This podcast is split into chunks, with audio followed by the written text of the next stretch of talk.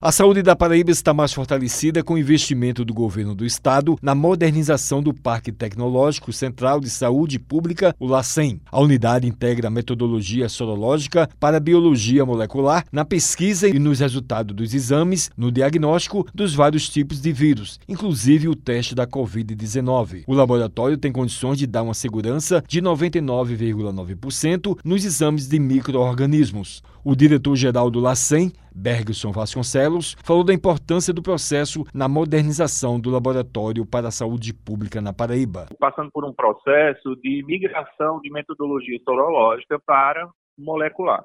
Isso quer dizer que a gente vai ter a condição de dar maior precisão e exatidão no diagnóstico de doenças de interesse de saúde pública, como zika, chikungunya, vírus, meningite, vírus respiratórios. Então, essa modernização com esses novos equipamentos para biologia molecular vai fazer com que a gente comece a trabalhar numa nova geração de diagnóstico de saúde pública. E isso vai propiciar mais segurança, mais agilidade e principalmente mais dados para que a gente tome ações ações preventivas em saúde pública. Ele destacou a incrementação dos equipamentos após o surgimento da Covid. A Covid foi quem abriu a possibilidade da gente fazer esse incremento, mas que fica bem registrado e fique bem claro que esses equipamentos não são utilizados só para a Covid. Eles vão ser utilizados para qualquer pesquisa de micro-organismos e de patógenos que a gente precisa identificar os RNAs e DNAs deles, para que a gente tenha uma segurança no diagnóstico e consiga fazer um tratamento adequado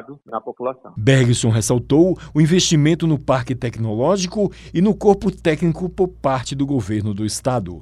Houve um investimento considerável no parque tecnológico. Hoje a gente tem tratores de RNA e DNA automatizados, temos também outros equipamentos semi-automatizados. Paraíba tem um primeiro termociclador nosso, sem estar agregado a nenhum outro programa, é nosso, foi o governo do estado que conseguiu, fez a compra e implementou essa metodologia do LACEN e a, toda a equipe que foi recrutada nesse processo seletivo e mais alguns outros jornalistas que já existiam no LACEN passaram por capacitações com técnicos de outros países e até de empresas filiadas ao Ministério da Saúde e hoje a gente está com um corpo técnico altamente qualificado e a, um parque tecnológico modernizado. Okay? Atualmente nós, nós fomos contemplados com um novo prédio e agora a gente está funcionando na Avenida Camilo de Holanda por trás do Liceu Paraibano, número 214, no antigo prédio do laboratório Dr. Marlúcio Vasconcelos. E na rede social, a gente está tirando dúvida da população, é só procurar nas redes sociais